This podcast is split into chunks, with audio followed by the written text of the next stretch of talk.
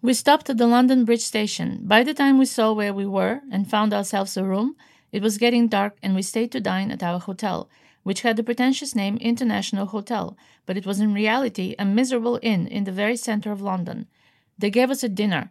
My God, if you think that you need to send me more trials for the purging of my sins, please do, all powerful Creator. Just do not punish me with English cuisine. This cuisine may be the most rational, the most ideal combination of protein, carbohydrates, and fat. Their food may be transferred completely into blood.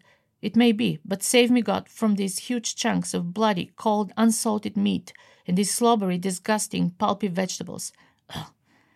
And along with these lovely things, they give you coffee with milk in it, or tea.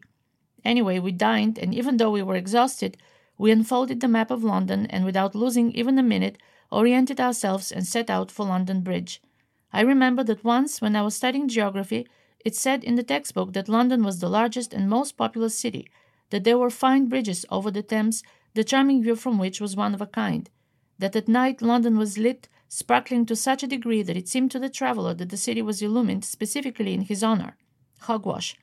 London Bridge, the most animated bridge on the Thames, was so poorly lit that Philaret and I could barely make out beneath its arches the anthropoid beings pressing on the rocks, the exposed parts of which looked like pale spots below the tattered and torn clothing. Here they are, the impressions of London are beginning.